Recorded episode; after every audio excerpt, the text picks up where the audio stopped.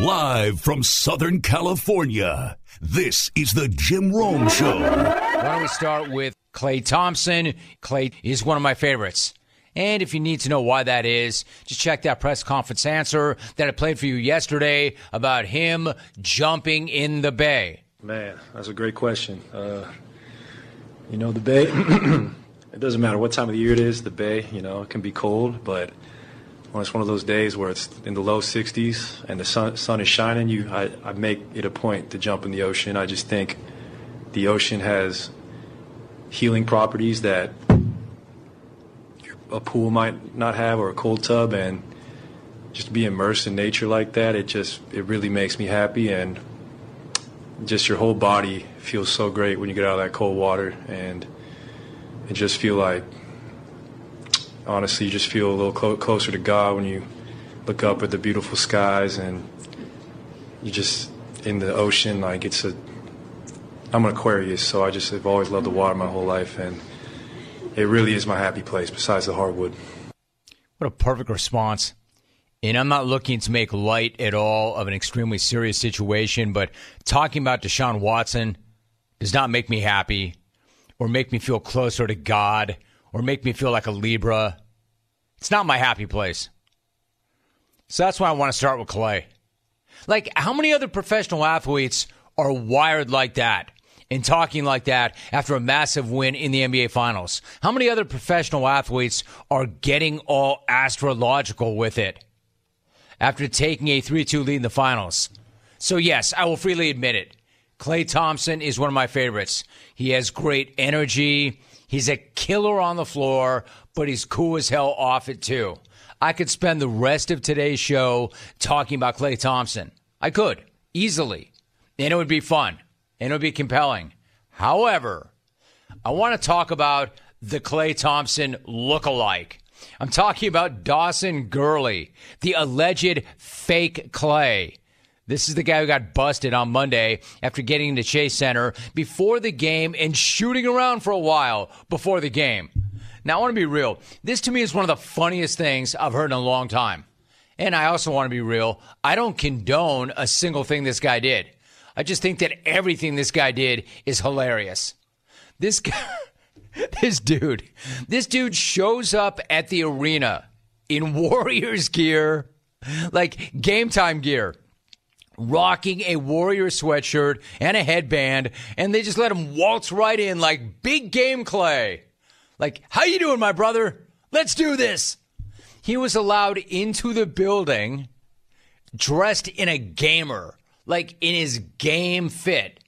He goes through a security screening, he makes his way to the floor, and he starts getting up shots. Fake Klay was on the real floor. Fake Klay got onto the real floor and nobody stopped him. So Klay lookalike is on the floor before an NBA Finals game, just getting shots up. At this point, I'm more impressed with the fake Klay than I am the real Klay. And I already told you the real Klay is one of my all time favorites. Like, I know Klay's a different cat, but does he really show up to the arena wearing his full uniform and headband? Even for Klay, who's a different cat, is that a normal thing? Like, I know it's a big game. I know you want to be locked in. But who's rocking a headband, jersey, shorts, and basketball kicks when they arrive at the arena hours before the game? Again, Klay's a different breed, but he's not that different. But that's not stopping fake Klay slash actual legend. Nah, this dude is working it and he's selling it. Fake Klay. Fake Klay goes right through security, putting his personal items in a plastic tub and sending them through the scanner while he walks right through a metal detector. Again, some dude off the street in Warriors gear who sort of, sort of looks like Klay, but not really. And people are buying it. And not drunk morons in a bar across the street but actual arena employees, people who know Klay, people who should know a hell of a lot better. And again, can I be clear about this? This guy showed up to the game in game gear with a headband. and he's walking around like he owns the place. Just some fake, some imposter. This dude heads down the hallway and heads up onto the court, sets his stuff down on courtside seats, and starts getting up shots. So he starts off by going to the bucket and attempting a layup. And again, so we're clear, with respect, Homeboy does not look like he's in NBA shape. Now, I know Klay is coming back from an ACL, and I know Klay is also coming back from a shredded Achilles. I know that Klay may not be all the way back, but can you give the guy some bleeping credit? I mean, for real, he's an elite athlete. He's in crazy shape. He doesn't need to be rolling around in an oversized hoodie with the hood up to hide his non NBA physique. Like, I don't want to uh, visually indict a dude, especially a guy that I like, fake Klay, based on a video, but I don't know how that guy or that guy's workout regimen or his approach to nutrition and rest and recovery or whether he's about the cold plunges in the bay, but I'm pretty certain, as much as I like fake Klay, fake Klay ain't giving real Steve Kerr 40 minutes tomorrow night in Boston. Hell, my dude doesn't look like he could give them 40 seconds in a rec league. What I'm saying is fake Klay looking like real Klay is a real insult to real Klay Driving by this guy on the freeway at 90 miles per hour, maybe you make that mistake but not if you're within 90 feet of the guy. But because Klay is a different cat, everybody just lets it slide. Fake Silk can't believe how good fake Klay is. Come on! Fake Fake Silk is blown away by fake Klay. I mean, to his credit, in the footage, the guy actually makes a few shots, but he also airballs a layup. Now, I know teammates like to clown Klay for not dunking, but real Klay is not airballing a layup against air. So eventually, fake Klay gets busted. Somehow, somebody realized that real Klay doesn't look like that. And then fake Klay gets hit with a letter banning him from Chase Center and maybe for life. He tweeted, quote, banned because I walked past five layers of security guards who willingly let me through security without asking for an ID. And I shot around on the court for 10 minutes. I also spent 10K for tickets, which they are not refunding. Why should I be banned because their security is incompetent? End of quote. All fair questions. Here's a better question. Why are you dropping 10 gur on tickets when you're Klay Thompson? You're Klay freaking Thompson, man. You probably arrived by boat for the game. And you're looking to get up some shots just so you can get loose. You don't need to pay 10 grand to be in that arena. You belong in the arena. You don't pay to be at the arena, they pay you to be at the arena. And then he followed that up later with, and I'm very disappointed to hear this. He chased that with, I'm being contacted by a lot of news organizations to do interviews. As of now, I will not be doing any. Don't want to make this a bigger deal than it is. The Chase Center has every right to ban me. I get it. No hard feelings. Had fun doing it. This dude's great. Can you imagine what those 10 minutes must have been like? Fake Klay on the real hardwood during the NBA Finals, getting shots up. So awesome. Like even fake Klay is legit cool. Even fake Klay has almost the real Klay energy. He's not fighting it. He knows they're right to ban him. In other words, even fake Klay is cool. The realest thing about fake Klay is that he has real Klay energy. Let me tell you something. I can bottom line this. And wasn't it such a good idea to start with this and not Deshaun Watson? Credit to the real Jim Rome the thing about Klay, like not all heroes wear capes, all right? Some come in Warriors game time gear, an oversized Warrior sweatshirt, and a headband. Hello, James Kelly. I got an idea for you, James Kelly. Maybe, hey, hello, James Kelly. Maybe after the show, maybe you can head to New York and go fake USS Intrepid, James Kelly. You can bump around the city docks, you know, kind of float around. And then people will be like, hey, is that the USS Intrepid? I've never seen it up so close. I didn't know it could walk. I didn't know they moved that thing around. You know, you know, you know, and then have a couple of fighter jets land on you, thinking that you are the real USS Intrepid. Let the hotshot pilots do some illegal flybys and have these old school commanders spill coffee, hot coffee all over themselves. Get saluted by some majors and generals. And then when finally one guy figures it out, get your ass banned from the entire Hudson River when the real USS Intrepid sees you. Hey, hey, I am the real USS Intrepid. That deck is fake. And then they'll hit you with a letter Dear James Kelly, you are banned from the Hudson River. You are banned. There it is. If you're watching on CBS Sports Network, we cut the screen in half. Yeah, I know. He, like the fake Klay, looks like the real Klay. The fake. So hyped up, it's hard to get out. Look at it. Look at the split screen. He looks just like it. You could see where people would mistake you do for the USS Intrepid. Why do you not think that's funny? You know why? Because it's accurate. People trying to land on your head. But look out, look out, James. Here comes up Maverick.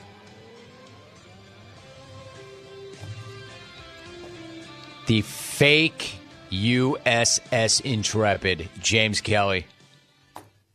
Hey, what's going on? Welcome back. See, now, was that not a good idea? Was that not a better way to start the program than going with more accusers, going with more civil suits? I will get to Deshaun Watson. I'm not saying that it's not important. It actually was way more important than that. Just way more disturbing than that. That was fun. And that's not not important. Fake Klay. Dude, props. You're funny, dude. Real Klay is funny, and fake Klay is almost as funny. 1 800 636 8686. Again, normally I've got no need and no time for celebrity impersonators. They're knobs. I just have never thought that's funny. However, this dude walking right through and getting down on the floor and getting up shots is incredible. It's one thing for these idiots, you know, the fake jackos, the fake Klays, the fake whatever, walking around town, showing up at parties, getting paid a couple hundred bucks, signing autographs. That's one thing. But for this dude to walk right through the facility and get on the floor and start getting shots up is amazing. I mean, that is funny. That is really funny. And then, by the way, knowing Klay and how much trouble Klay has throwing it down, if this guy did miss a couple of dunks and warm ups, who would have thought anything of it? We saw Klay on that attempted dunk in China, right? And how badly that went for him. Like anybody would think anything of it. You know how they would know it's a fake Klay? If he actually got up and threw one down. And I love Klay. Love Klay. Trade pros. Whether you specialize in service or new construction, Ferguson knows firsthand how much work goes into a long day on the job, which is why we're committed to offering the products and solutions to get every job done right. With over a thousand locations, an unmatched selection of specialty products, tools, and supplies, our pro pickup and same or next day delivery, you can trust that doing business with Ferguson will be the easiest part of your hard day's work. Visit Ferguson.com to find a counter location near you. And it goes without saying, he is a very good friend of the program. He is Rex Hoggard. Great to have you back. Rex, how are you? Um, awesome. Major season back on Rome. Love it. That's it. You nailed it. Exactly. Major season back on Rome. You know, Rex, a lot has happened since you and I last spoke. Most of the action, though, away from the course. As somebody who has covered this sport for a long, long time, what has the last week, really, Rex, the last few months been like for you? Uh, surreal. I, I don't think I've ever seen everyone on the same page, especially uh, take this week, for example. It, it's a major championship. It's the U.S. Open. We've had these conversations enough times. Normally, in, in normal times, I would be talking about the golf course and what players to watch and players are complaining about the grass is too long or the greens are too fast or whatever the case may be. And it's none of that. It's all about LIV golf. It's all about who's playing on the Saudi back tour. It's all about who's staying with the PGA tour. And I've just never seen it sort of dominate the conversation the way it's dominating the conversation, as you pointed out, really the last two or three months. Right. Now, we'll talk about the track, we'll talk about the tournament, but to this topic at hand, a few months back, for instance, Rex, Rory McIlroy said that he thought that the LIV threat was over. He was asked yesterday what changed. He said, quote, I guess I took a lot of players' statements at face value. I guess that's what I got wrong. End of quote. What's your reaction to that statement, and who do you think that it was directed towards? Oh, I think it's pretty clear. It was directed to Dustin Johnson. It was directed to Bryson DeChambeau. It was directed to Patrick Reed, the players who, at the time in February, I mean, go back to February. We were in Los Angeles. We were at Tiger's event, and it seemed like this was coming to a head. It seemed like the battle lines had clearly been drawn between those players who at least had an interest in LIV golf and those who were loyal to the PGA Tour. And that's when everything seemed to unravel. Phil Mickelson was quoted in the story on the Fire Pit Collective website being critical of both the PGA Tour and LIV golf. It seemed like the backlash was so loud at that point in time. You had all of these top players who suddenly came out publicly and said, "Nope, I'm with the PGA Tour." Dustin being one of them, Bryson being the other. And Rory's comments yesterday was a direct shot, which is odd in golf. You don't have that. Maybe inside the locker room, away from the cameras, but you don't see shots fired like that, not in public. And that's what this has created. This has created something that I've never seen in golf, and I don't know that it's ever existed in this sport because, again, this week it's just like it was in Los Angeles. You know exactly who's on one side and who's on the other. I asked Billy Horschel yesterday, is it weird going through the locker room? And he said it's so odd because he was talking to Richard Bland, who was played on the LIV Golf event last week. And he goes, normally I would ask him, you know, how was it last week? And he goes, I went to ask and I thought, I don't care. I don't want to know. And I probably shouldn't know. So he just kept walking. You get an idea of where we're at. Rex Hoggard is joining us. It's so interesting. Like, Rory obviously has taken on that role of being one of the primary defenders of the PGA Tour. Another one of the tour's staunch defenders, Justin Thomas, Rex said this quote, the best players in the world need to be here, but at the same time, I don't necessarily want guys to be able to do both. It's a tough spot to be in. End of quote. So my question is this: Do you get the sense that Thomas and the other PGA Tour golfers are fine if guys want to play for a different tour, but they do not like the idea of guys trying to get the perks of playing in the PGA Tour while also playing someplace else? I think JT, uh, along with Rory and, and a lot of the players who have remained on the PGA Tour side, they understand the position this is putting the tour in. And I thought Justin probably said it best earlier this week in that interview when he said, "This just makes me sad." Because everything I grew up wanting to do, be on the PGA Tour, win major championships, play on Ryder Cup teams, all of that's in jeopardy because of a handful of players and what they've chosen to do. And for him, it's very personal. And I think Jon Rahm kind of echoed those comments. I, I think the problem that most of these players are having, and Rory probably voiced this in the quote that you just read, is that these players want both. And it, the way that PGA Tour is currently structured, the way the hierarchy and hard it happen. Uh oh. Hey Rex. Rex. Hit your Dana White music, James Kelly. James Kelly's like, yeah, I'm looking for that. We're talking to Rex Hoggard, and then we weren't, and we will once again. And he's laying out what it's like right now with the LIV Tour and the PGA Tour and how the players are trying to make this thing work. I thought that Jon Rahm was unbelievable in the statements he made. I think Rory has been really impressive to me in the statements that he's made. Justin Thomas made it pretty clear when he said, quote, the best players in the world need to be here. But at the same time, I don't necessarily want guys to be able to do both. It's a tough spot to be in. Oh, thanks, James. Way to get that in the same day, James. All right, Rex, I lost you for a moment, so why don't you finish that thought? You were talking about, well, you know what you were talking about. Go ahead. I, I was, I was on a roll. Yeah, you were. It, it gives you an idea where golf is at the moment, that you have a group of players who do want it both ways. And to a certain extent, I think most can understand that they're independent contractors. And there's probably nothing wrong with them wanting to play less and get paid more. The problem from JT's perspective and others, other top players, is that they understand under the ter- under the current landscape, it's just not going to work out. The PGA Tour and LIV Golf it's hard to imagine a scenario where they can coexist. Rex Hoggard is joining us. Rex, you mentioned the Ryder Cup, so what about that? What is the relationship between LIV Golf and the Ryder Cup? Will those players be eligible for the Ryder Cup? I, I actually reached out to the PGA of America last week when the PGA Tour announced the suspension. So the players who did play in the LIV Golf event are suspended indefinitely. Uh, the PGA Tour announced that last week, and I asked PGA of America how that would impact their status, and it still remains to be seen because the Ryder Cup's a year and a half away, more or less, and I think they want to sit and watch and see how this all plays out. Because right now, and Mike Whan, the CEO of the USGA, said just this afternoon in a press conference that they're looking at this as an exhibition right now. So they don't know if this is going to become a full-fledged tour, a tour and a legitimate threat to the PGA Tour and the hierarchy that you have in golf right now. But there is, and I mentioned Jon Rahm's comments, there is a scenario where Phil Mickelson, who was going to be a lock as a future Ryder Cup captain for the U.S. team, never gets that opportunity. There's a future where Sergio Garcia or Lee Westwood or Ian Poulter never get their turns as Ryder Cup captains or as players. Again, that's also sad as well. Hey, Rex, we'll see how it plays out, but if LIV golfers ultimately are banned from majors, how much less appealing would LIV golf be for the best players in the world?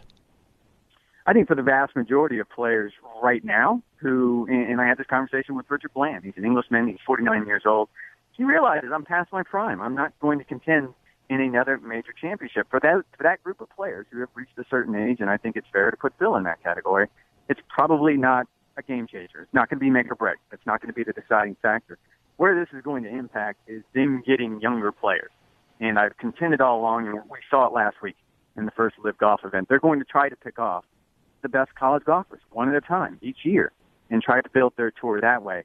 However, if you tell the college golfers there's no way for you to ever play in a major championship again, uh, I'm pretty sure most of them are going to say it doesn't matter how much money you're going to give me, it's not worth it. Hey Rex, Brooks Koepka got pretty testy yesterday when it came up, and his brother is already there. How do you think that he's going to handle this? Can you see him going there?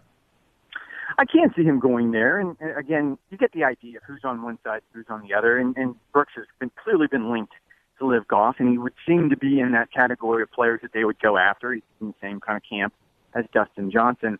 That being said, I, I don't think he said anything that other players, every other player and caddy and official and even members of the media don't feel. You feel like there's a fatigue out there because this is all we're getting asked about. It's all we're writing about. It's all we're talking about. So I think there was a, you know, an aggravation there that was genuine. Him trying to pin that on the media is wildly far fetched because I don't think the media is the one that's created this. If you want to pin it on anyone, pin it on LIV Golf. They created this. I agree, Rex. I, I'm a huge Brooks Koepka guy, but I was not a huge fan of him trying to blame the media for this. I understand there's some fatigue. Look, I understand that you and I just spent the entire interview talking about that. I get that too. You and I normally don't do that, but normally this does not happen in this sport. This is very different. Really quickly, then, what about the tournament itself? It starts tomorrow. You've got the course at the Country Club in Brookline. What kind of a golfer does this course favor this week? I think it'll lean towards more of a wide array of golfers. Where it was brought up in the USGA press conference a little while ago about kind of the last seven U.S. Open winners have all kind of been bombers. You go back to last year with Jon Rahm and certainly Bryson DeChambeau before that at, at Winged Foot. And I don't feel like Brookline, the country club here, is that type of test. I, I would equate it to Jason Gore works at the USGA, and I went to Fenway last night to watch a game.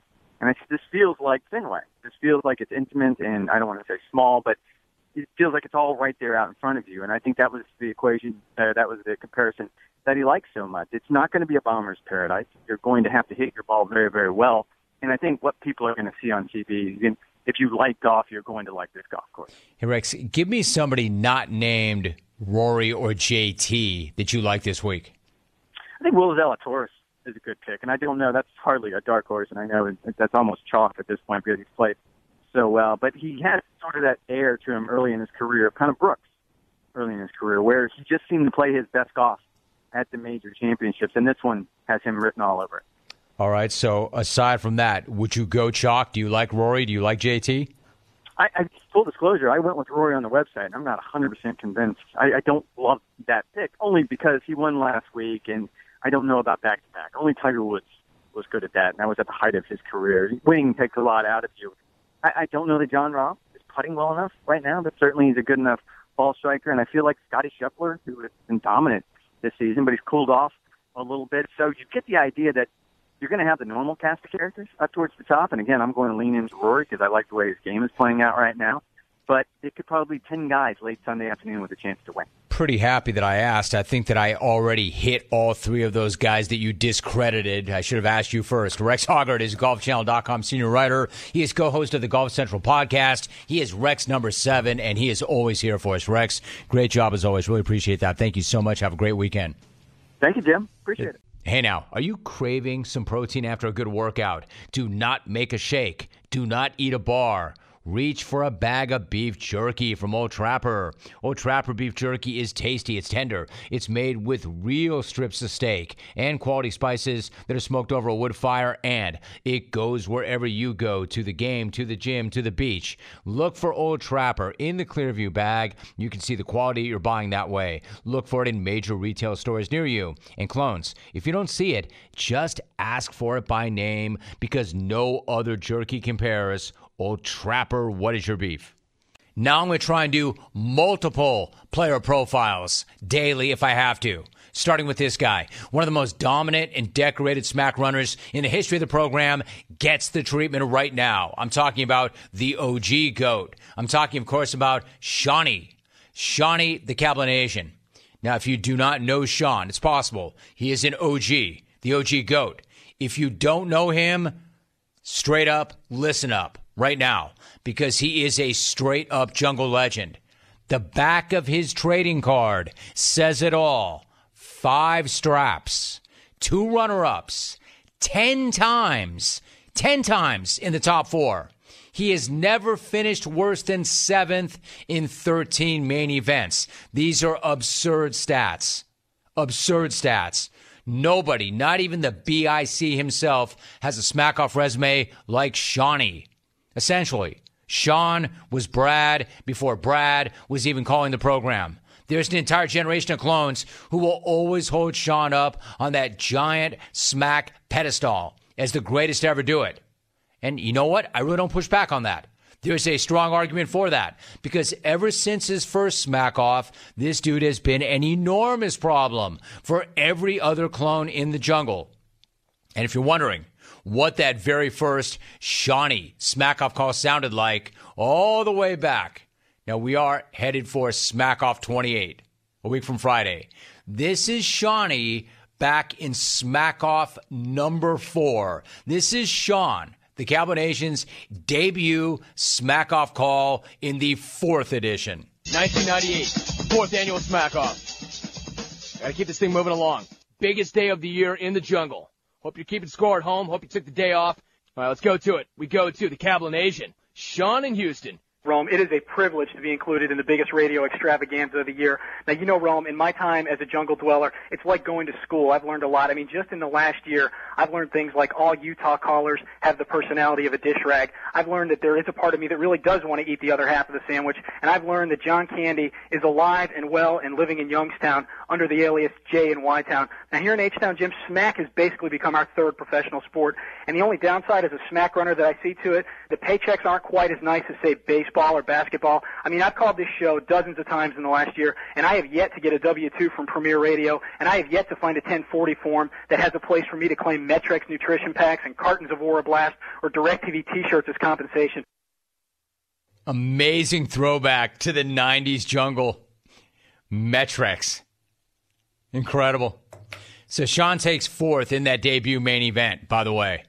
Then he chased that by ripping his first strap one year later in this topsy turvy world where the president can treat an intern like a blow up doll while he's got Boris Yeltsin on speakerphone and still keep his job, where a team will guarantee Tony Martin a six figure salary even if he goes to prison, there are two constants that I know, Jim. One, the only way that Shaq gets his name on both sides of the forum is with a can of spray paint and a ladder. And two, I know that from 11 to 3 Central Time every day, I'm going to be entertained. The influence of your show, frankly, Jim's been felt not only in your time slot, quite honestly, it's spilled over into the others. I mean, before your show came on down here, Jim, the typical call to the local afternoon show went something like, uh, yeah, Kenny, first time caller. I was wondering if Mike Hampton is a lefty or a righty, and I'll hang up and listen. Now, Jim, thanks to the jungle, the typical call to the local afternoon show goes something like, uh, yeah, Kenny, first time caller. I was wondering if Mike Hampton is lefty or righty, and I'll hang up and listen. I'm out. Yeah, major improvement, Jim. The next really get it down here. The next really get it down here. It's been 23 years, 23 years since that winning call. And Sean is still as much of a threat to the field now as he was back then. Stucknut, as an example, has him the third choice at four to one to win strap number six a week from Friday. A strap he would absolutely already have had he not disappeared for 12 years. Right after completing the first and only three-peat in the history of the smack off, he then went off on his own. Now, Sean could have easily walked off and stayed away on the strength of that three-peat, but my dude made his dry, dramatic return at Smack Off 25. And he came back throwing hands at a new generation of callers that he had never sparred with before. I didn't even realize that he knew these people even existed. Hey, uh, props to Jeff in Southfield for being the first caller to make it through his entire call while undergoing electroshock therapy. Dude, why do you talk like that? When you get friends someday, that's going to be a big problem for them. Dodger Vigilante Twitter is bad, Jim, but not nearly as bad as Smack Off Ramp Up Twitter. Opening Twitter the last two weeks has been like when I had to go to the mailbox while I was getting divorced. There's nothing good in there. It's like lawyer bill, lawyer bill, debt collector, tweet from Matt in L.A. Oh my God, this Matt guy, this rambling moron who's addicted to hashtags and allergic to punctuation. Dude, you're the worst. I wish there was a feature on Twitter where I could just give you 50 cents to go away like a homeless person. I'll give Brad and Corona credit. You wake up, you call in, and you be the biggest tool you can possibly be. Visor, cigar, shades, shirtless avatar, checks all the boxes on the douche list. I'm guessing Brad and Corona's favorite category on Pornhub is Brad and Corona. I mean, so good. I, I actually absolutely reveled in Shawnee coming back after all that time and knowing the new breed clones and just lighting them on fire. So that was good enough for fourth with that comeback call. Pretty damn good off a 12 year hiatus. Wait for it, another horse racing analogy. When a horse takes 12 months off, they generally do not run fourth when they come back, much less 12 years. Then again, that is Sean. He was pretty damn good back in the day and pretty damn good in the main event when he made his return. And even better last year at Smack Off 27. He got back up on the podium with a third place finish for a creative roast of himself. As for the rest of you, uh, there's really nothing you can say about me that's going to bother me. He's bald. He's fat. He's on his second marriage. He's got the testosterone level of a teenage girl. I'm reminded of all of those things every day that I'm on the radio because I've done what every middle-aged morning drive host in a capitalist society should do. I have turned all my flaws into endorsement money. My fatness, my baldness, my earth-shaking snoring, my microscopic testosterone level, I have turned them all into sponsors and a bunch of money bag emojis you asshats. My flaws are putting my kids through college. I win. And my hope is that this inspires all of you to do the same. Got that, asshats? Shawnee can run smack with the best. He has no weaknesses in his game. Well, I mean, he's got a lot of weaknesses. He just pointed them out. But he weaponized them, he monetized them. The guy's almost untouchable, consistent as hell, which is why he's won the thing five times. He has never finished worse than seventh. Everybody else's best day might get them a seventh. His worst day ever netted him seventh. Easy to see why, and I'm not sure he will. I've not gotten the official RSVP. But I think highly enough of this guy and his game that I'm doing this even without an assurance or an RSVP. If he were to call next Friday, he could easily run down and tie the BIC by ripping belt number six. 1998 was the first time I was invited to the Smack Off, and here I am. Three kids, two marriages, and five titles later, and this never ever gets old. Bobby in Brooklyn. Where I come from, Bobo, we have a word for someone in New York City who speaks good English, okay? A visitor. Who's the best looking Van Gundy brother? Uh, by the way, if your brother looks like Ron Jeremy and you're considered the ugly one, maybe time to get that face transplant, Jeff. Otis, my man, you're a pretty good caller already. But I got to tell you, when you finally learn to speak English, dude, you're going to be unstoppable. I took a torch that was passed by my predecessors, names like Ditola and Iafredi and Ditola and I afraid. What the hell is Eustachy going to be able to teach NBA players, right? All he did was get drunk and lick a few co-eds.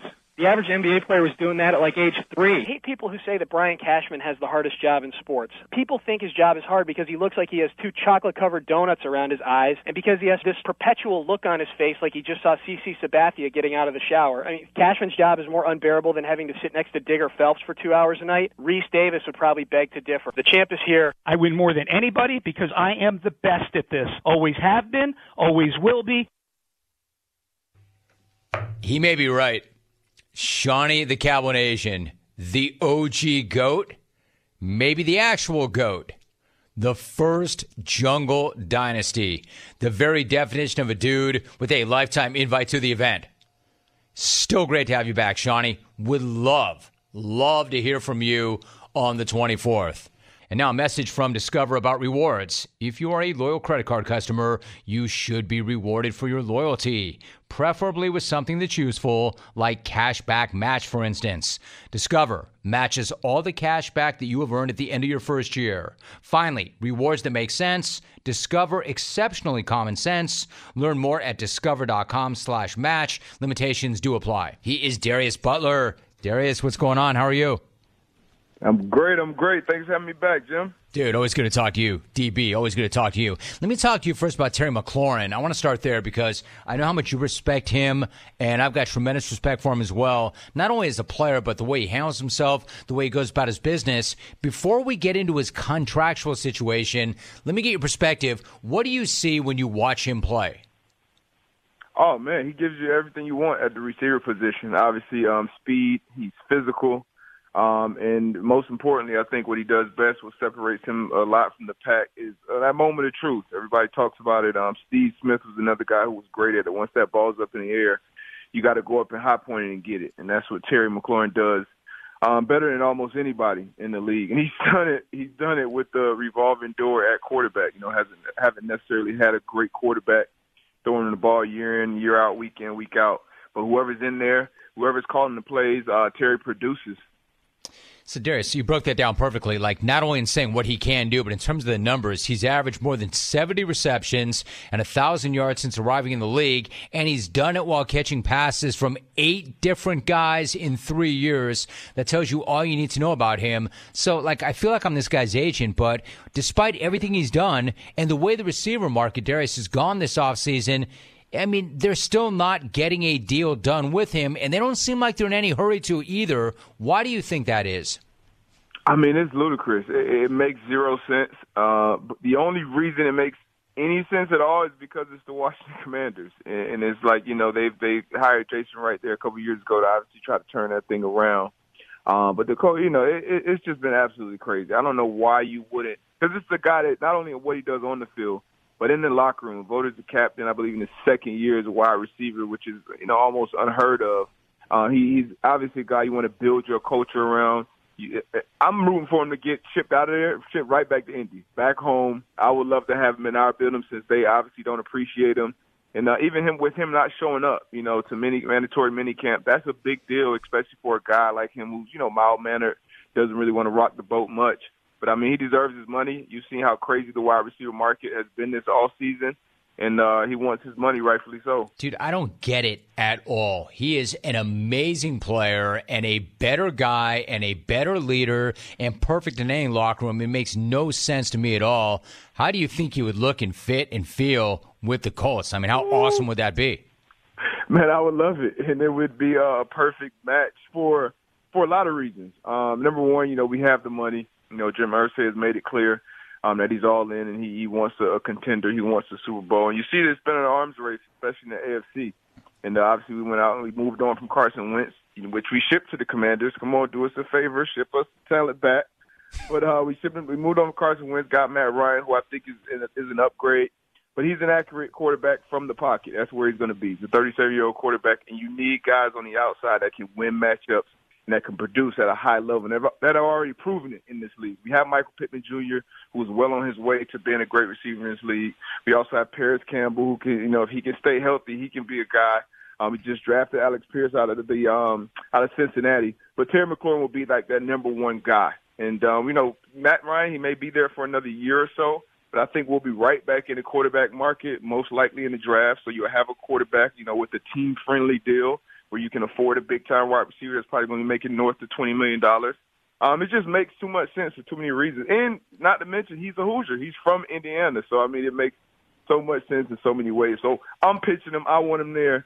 But uh, wherever he ends up playing ball, he deserves some money, and I think he'll get it. Darius Butler joining us. One more thought about that, and I know I'm hammering that point, but Jim Irsay has made it really, really clear he would like to get back to a Super Bowl. If you could get Terry McLaurin, would that make them a legitimate Super Bowl contender this year?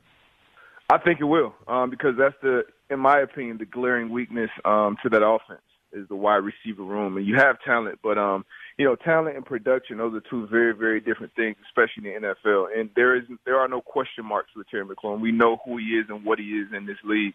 And I know uh, Matt Ryan would love him. And who would love him probably even more is Jonathan Taylor, because right now with the offense as constructed, he's probably going to be seeing a lot of heavy boxes to try to stop him, you know, coming back off of a season where he led the league in a scrimmage yard. So if you have that that type of weapon, Terry, that's going to allow Pittman to develop even more. We have some young guys at tight end. Mo Alie-Cox is still developing there. We got a rookie there. Uh, Nyheim Hines will be more involved in the passing game out of the backfield. So I think it'd be great on offense. We made some great moves on defense. I think we'll be fine there, bringing in uh, with Gus, uh, Gus Bradley and the guys that we have running that defense. Um, but I think that Terry McLaurin move will be outstanding. And something that's kind of slept on is the additions we made to the coaching staff this year. Like we made some good picks, and Chris Ballard always does his thing there. But the coaching staff, Reggie Wayne, Mike Mitchell, Cato June, these are guys that have played hundreds of games, literally over 400 starts between those guys in this league. So they're going to be passing along a lot of knowledge to those uh, meeting rooms. Darius Butler passing along a lot of knowledge, joining us once again. Darius, so Tyreek Hill was talking about Patrick Mahomes versus Tua on his podcast the other day. He said, quote, I'm going to go with 15 as the strongest arm, but as far as accuracy wise, I'm going with Tua all day, end of quote.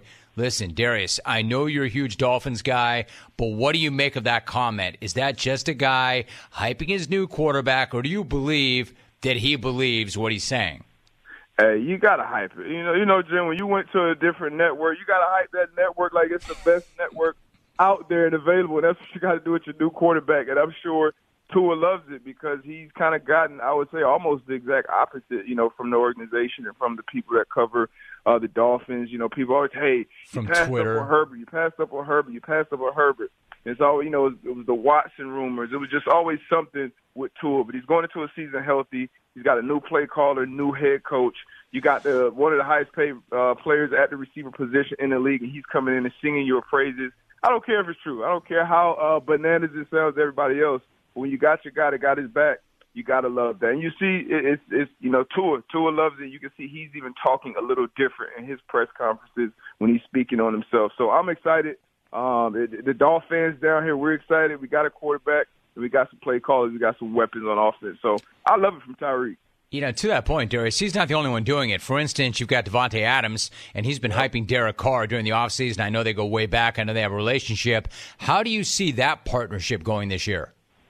Man, that that's um that's probably the one I'm most excited about is Davante Adams going out there um to Vegas because, you know, you can put a lot of talent together. So I'll be interested to see, you know, how Tyreek Hill and Cedric Wilson and Jaylen Waddle work. You know, speed guys, how you gonna move them around, where are they gonna be on the field? uh, in Las Vegas, these guys are perfectly slotted. You got one of the best, probably top two receiver on the outside. You got Hunter Renfrow in the slot, who's probably top two there. And then you got Darren Waller, who wouldn't surprise anybody if he was a top two to three tight end in the league this year. So uh, you still got Jacob in the backfield, but uh, Derek Carr, I mean, he has an arsenal at his disposal. And then you got a head coach, you know, Josh McDaniels, who is still some little beef there with me and him, but he's a he's a fantastic play caller. So all the things, all the all the ducks are in a row for uh, Las Vegas, and uh, I, I like how that group of talent fits. You know, it's not only about talent. Once again, it's production at different points in the field. Like who are you going to double and third down, red area. So I'm excited about Derek Carr and the weapons that he has. So, Darius, you we reconcile that? Like, you think you and he will ever have a sit down and say, "Hey, man, that's just kind of what da- what went down at that time," or are you going to hold on to that because you're not a guy who runs on that kind of fuel generally, right? I'm not. You know, I'm I'm a positive guy. You positive. You know, well, you know, I'm sure we'll squash. Probably by the time this season kicks off, I'll be over it. But uh, yeah, I'm rooting for everybody. I'm also rooting for Josh McDaniels. This is his second time around getting the head coach, head coaching job. I was actually a part of the Patriots and that Broncos team that he had that beat us. So it's probably where the beef started. But I'm rooting for Josh McDaniels, root for those Raiders. And like you said, that's not the fuel I run on. So, hey, you know what? It's squash right here on the Jim Rome. It's squash right now, right here. We're moving forward. Bygones are bygones. Not, not that I didn't know this already, but Darius, you're all class. I appreciate that. I think that I appreciate that very much. Listen, really quickly, we're less than 90 days from the start of the NFL season. You know, Darius, it's going to happen really fast. It's coming quickly. I mean, a lot can happen between now and then, but I think the clock is spinning fast. If you had to call your shot right now, who's going to win the Super Bowl and why? Man, you know, I, I called my shot probably at when free agency started. Once uh, Tom Telesco started willing and dealing, you got Khalil Mack in that building. You went signed J.C. Jackson, who I thought was the best corner on the market this offseason, and didn't break the bank, didn't reset the market there. You still got Justin Herbert, who's my favorite quarterback in the league um, going forward. So I'm going to Chargers. I locked them in. I bet on it. Uh, I got them at plus 1600 uh, for a futures bet to win the Super Bowl. And, and I've been warned that this is a team that gets a lot of these bets around this time of year. But I've been on this Herbert, uh, Telesco, Staley bandwagon for a year now, and I'm going to ride this train, man. So I'm going Los Angeles Chargers. If I had to make a pick right now today, uh, they figure it out, and they they they go on a magical run to the Super Bowl. I'll tell you what, I'm not I, am not against that at all. In fact, my guy, the big head James Kelly, we were doing it. We do it once a week on our show. He hit them at plus twenty five hundred. So I see you working. We love them. We love them. But I love that division. I love the Raiders too. I love the Buffalo Bills. There's a lot going on. Darius, really quickly, you're a big NBA guy. We know this. How are the finals treating you so far from a betting standpoint? Oh, not great. Not great from a betting standpoint because uh, you know I'm a, I'm a Steph Curry guy, and I'm and, and if I got any chance, I'm probably going to bet against the Celtics. And the Celtics, they've been bouncing back after every loss. Um, and they, they this was the last time that they lost two games in a row. This game five, but I think game six, they figure out a way to to push this to game seven. So they'll they'll win it tomorrow, I think, in the Garden.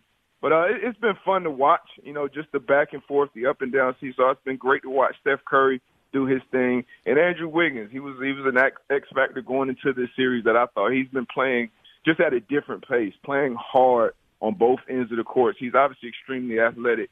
But uh, I, I think the the Warriors will end up winning it at home in Game Seven. But uh, the Boston Celtics, they'll find a way to make it and force a Game Seven by winning the Game Six. It Darius, really quickly, would you? Great.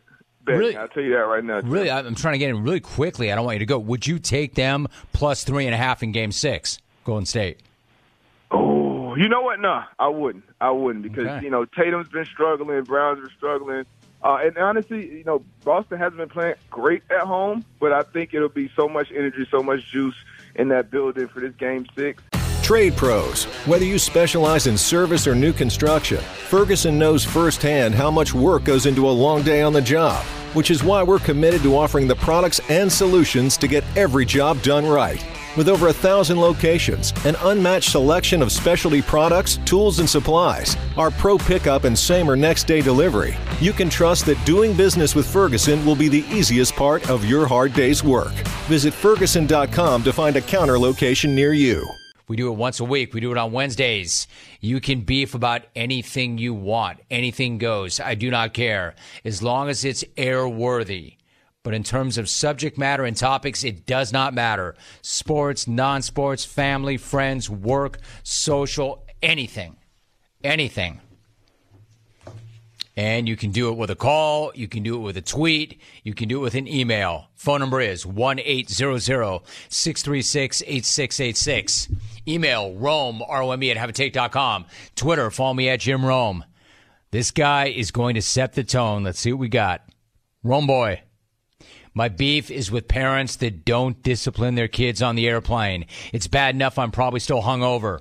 I had to be up at 3 a.m. for my 8 a.m. flight. I get absolutely robbed at the ticket window with bags and tickets. Can you please keep your toddler from screaming at the top of their lungs because they can't have soda for breakfast and treating my seat like a battering ram? I'm just trying to make it to my connecting flight before taking my first L of the day. Thanks for nothing, Dan on the ATX. That's great. That's strong. I kind of I don't sympathize with parents that have toddlers, but they can't really do anything about little kids, you know, toddlers. In fact, I used to be terrified of it. I didn't want to get on a plane especially with Jake. Jake was like this frenetic little kid. I don't think we let Jake on an airplane with us. It, it didn't bother Janet at all. She didn't care. I don't think I let him fly until he was 18. Like, I just didn't want to deal with it. I don't want to deal with it. Like, and, and once you've had kids, you have more tolerance because you know what it's like.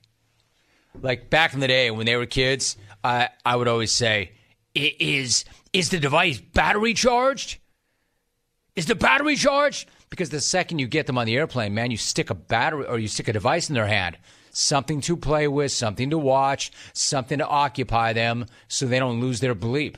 I was constantly like just neurotic about did you charge their devices? Same the restaurants. Jake was out of hand at restaurants. I never, we would go to a restaurant and we'd sit down. I'm like, menu, menu, please. Menu, please. Coke, please. Shirley Temple, please. Bob Penguin writes, My beef is with my neighbors. She is in her third trimester. Her belly hangs out of her crop top. His beer gut hangs out from his wife beater. They're about the same size. Please put on clothes that fit your ass. Gym Master, my beef is with OGs, old guys who don't think they are old guys. If you have received the birthday thing for your 50th, you are an OG. If you have multiple homes, money in the bank, and own a Rolodex, you are an OG. Old guys, stop acting like you're not an old guy. War old guys being able to buy and sell your sorry ass. Ron in Colorado. Hey, Jim, my beef is with that TV show Unsolved Mysteries. Why have they not aired a primetime two hour special about our missing Alvin? War, come home, Alvy. Keith in Wisconsin at the Tim Bell one. I've got a beef with people, i.e., my wife, bitching about how hot it is when they have to walk from an air conditioned office to an air conditioned car. When I've been jumping construction in the California Central Valley for 30 years. I feel you, my man. Good point. Turtleneck Tan Man. My beef is with my mother in law. Back in 2015, when the Warriors were in the finals, she didn't watch one game and didn't pay attention at all. Now, all of a sudden, she's a huge fan. She's all over social media, posting all sorts of stuff about the Dubs, like she's an expert about basketball. Hey, mother in law, you are the epitome of a bandwagon fan and contributing to the baggiest fan base in sports. Signed Mario in SF. War Celtics in seven. My beef is with people that call their inaugural events first annual. Newsflash, it can't be annual if it's never happened before. And no offense, but your event will probably suck and not make it to the second year anyway. Dominic S. Erie, PA. That's my favorite one so far. Hey, Rome, here's my beef. I'm seeing more and more women in their 50s, 60s, and 70s with bright green, blue, purple, and fire engine red hair. Hey, grandmas, it looks stupid on teenagers. What makes you think you old broads can pull this off? You have gray hair, not candy colored rainbow hair. Knock it off, Nana. Chad from Orlando. Yo, Chad. What's going on, Chad? Hey, Rome. My beef is when I'm on vacation and the people I'm with want to do stuff that I can do at home. I didn't go through the hassle of getting on a plane just to get to my destination and spend the vacation sitting on my ass playing poker. If I want to do boring crap for a week, I would have stayed home. Let's party. Adam in South Jersey. Rome, my beef is with the dumpster truck guy. Every morning around 5 a.m., this dude rolls into my apartment complex and decides to empty those behemoth in seemingly the loudest and most violent way possible. Hey, a hole, just because you hate your job doesn't mean you have to make our mornings a living hell. Freddie in Sacktown. Chuck, what's the matter with you, dude? You look like you found out that Alvin is not coming back. Ever. Hey, Jim, I have a beef with these heifers on Match.com. Dating is hard enough without having to. I want to run this back. Jim, I have a beef with these heifers on Match.com. Dating is hard enough without having to click through all of these piggies. Hey, Moo Moo. If you want a man, put down the two blue Hawaiians that you're drinking in that picture that for some reason you thought painted you in a good light and hit the gym for once. Chris in Scottsdale.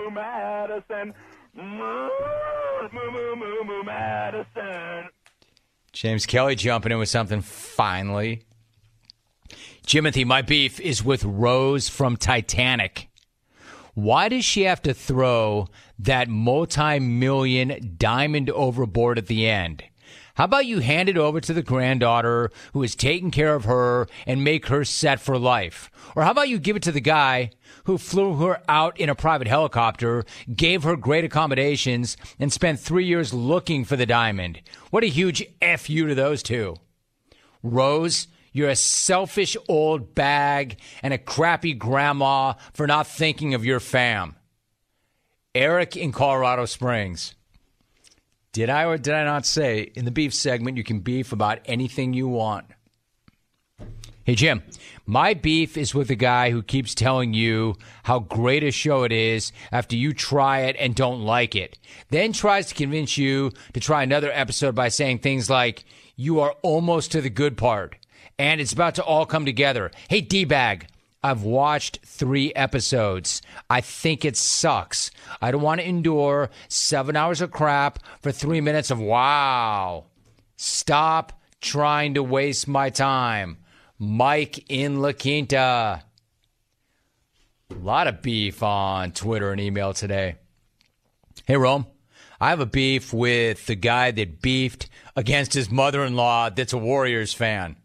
Dude, just be thankful she likes sports. My mother in law has to watch freaking crap like Ellen and Wheel of Fortune when she's at my place for two weeks. Aaron in Iowa. Mario, he's got a really good point. Really good point. Jim, my beef is with the dumb clones who don't know that it takes a next of kin or a parent to get the police involved in a missing person case. The person's boss is not able to do that. Know what you're talking about before you spout off. Gordo in H Town. Thank you, Gordo. Thank you. Ding. Finally. Thank you.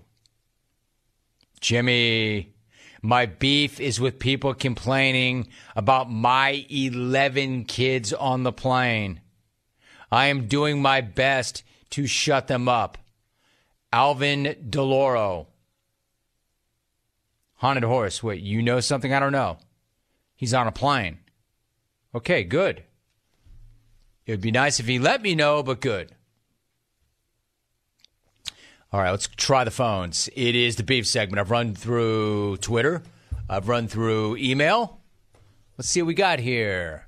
Chalk, what do you like? Let's go to Detroit. Don in the D. Hey, Don, what's your beef? Hey Jim, thanks for the vine. Um, my beef is basically I'm stuck here in Detroit. Every single sports team is not worth watching. You know, let's add a little bit of salt to it. It's a 97 degree day outside, and I'm sweating my butt off out here. Uh, Albie, come home soon. Rit, stay lost. I'm out. Don in Detroit, stuck in the D. Quote, Alvy, come home soon. Rit, stay lost. You know, probably it's not going to make it better, but I'll allow that. I, I tend to actually agree with that. Alvy, please come home. Rit, please stay lost. Let's go to Reno. John in Reno. Hey, John, what's your beef? Yeah, the Gauchos commencement ceremony this last Saturday with a big, humongous tree of life just sitting there. I have my David August suit on. I can't see nothing. So what do I have to do? I have to sit in the grass. Thanks. And by the way, if you and Klay had a kid, it'd be fake Klay. Come on. If me and Klay had a kid, it would be fake Klay. How could Klay and I have a kid? Why would Klay and I have a kid? And if we did, why wouldn't it be real? Come on. Hey, dude, if you had a David August suit, you'd be legit. You don't have a David August suit. Nobody, nobody with smack that bad can afford David August. Come on. You have to be clever and talented and smart to be able to afford gear like this. You're none of the above, my man. Come on. Just calling up this show and saying, come on, come on, is not going to get you in David August's door. Believe me. I've done business with him for many, many, many years. My man, David August, is about as much of a grinder as anybody I know. This dude works hard, but he's got extremely wealthy clients. I'm not one of them. And he does an incredible amount of business and his work workmanship is amazing but he is very expensive. But look at this shirt. I mean how nice is this? You want to know how nice this shirt is? I spilled all over it this morning and my reaction was not come on! Come on. Actually it was come on! Come on like i have so much work to do off the air in addition to on the air but off the air on camera today, and I spilled stuff all over this shirt. Cindy once said to me, way, way back in the day, like maybe six months ago, you know, maybe you should have a backup shirt here just in case. And my response to Cindy was, Cindy, come on. Come on. Why would I need a backup shirt? I'm not, I don't eat here really. And I'm sure not going to spill anything here. So what did I do before one of the bigger days of the year? Come on. Come on. Maybe you've seen me on Twitter promote the Ben Newman Mental Toughness Symposium. I am going to appear on that today. So I put on a nice blue shirt. And what did I do? I spilled all over it. Come on! Come on. But you can't see anything. We fixed it. Come on. Come on. 1 800 636 8686. Let's go to Scottsdale. Chris, what's your beef, Chris? Hey, Jim, thanks for the vine. I got beef with a guy in Detroit who says it's hot when it's 97 degrees and he can't move out of Detroit. Here's a hint. It's 120 degrees here in Arizona. Move out of Detroit, go someplace else, and get a better sports team. War Cindy's mug, which isn't there today. Wow, dude, he called it. He called it. He said, wore Cindy's mug, which is not there today. Cindy's saying, yes, it is. She's like, that reflects badly on me. It's on the other side of the glass. Do you know why the mug is not in here today? That, that dude nailed it. You notice, this is how closely this guy watches the show. Cindy's mug does make an appearance every day to start hour three. He nailed it. I reload for the third hour. Even James Kelly didn't know that. That guy did. The reason Cindy's mug is not here is because the jerks on the other side of the glass had her carry the beef in. Cindy brought the tower of beef in. Way to go, Chalk. Stay classy, dude. So her mug is on the other side of the glass.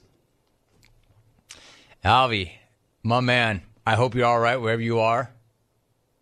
But wherever you are and whoever has you, you know, it'd be all right if they kept you a little longer. We're having fun, man. We are having some fun. So if you have Alvin, please treat him well. But if you want to have him a little bit longer, it's okay. Because we're having some fun. 1 800 636 8686. Let's go to San Jose, Northern California. Dan, what is your beef? What's up, Rome? My what? beef is with people that park in disabled spots. All you clones sitting out there, oh, just for five minutes. Oh, my wife just ran inside.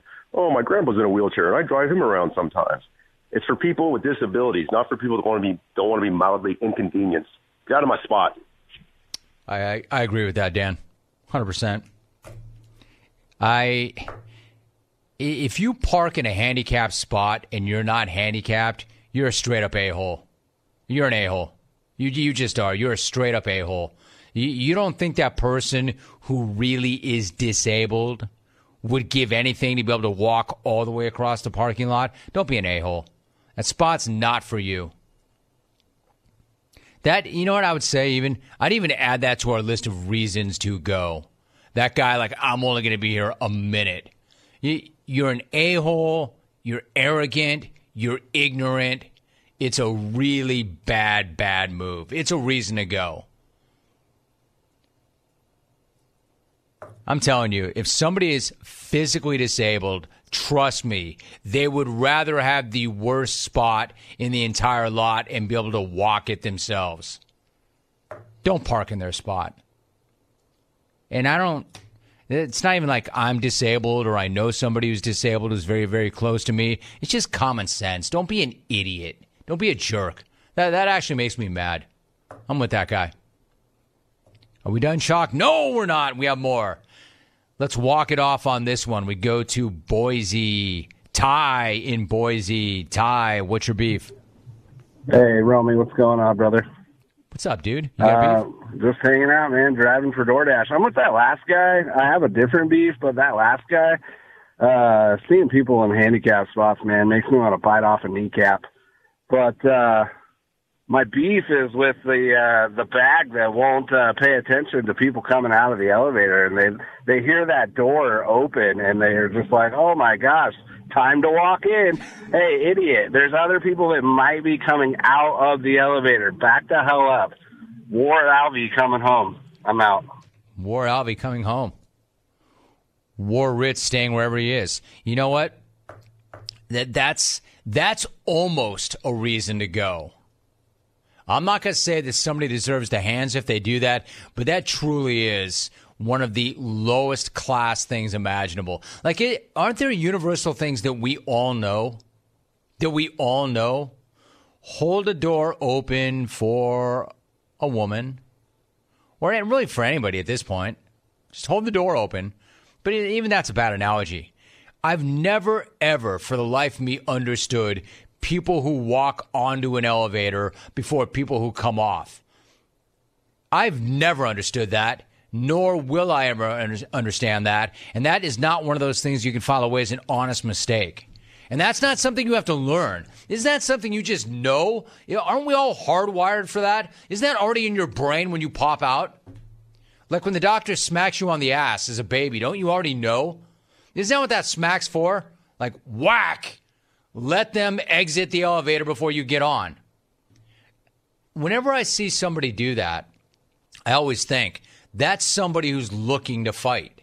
That's somebody who wants to start a fight because nobody's that stupid. Nobody would do that.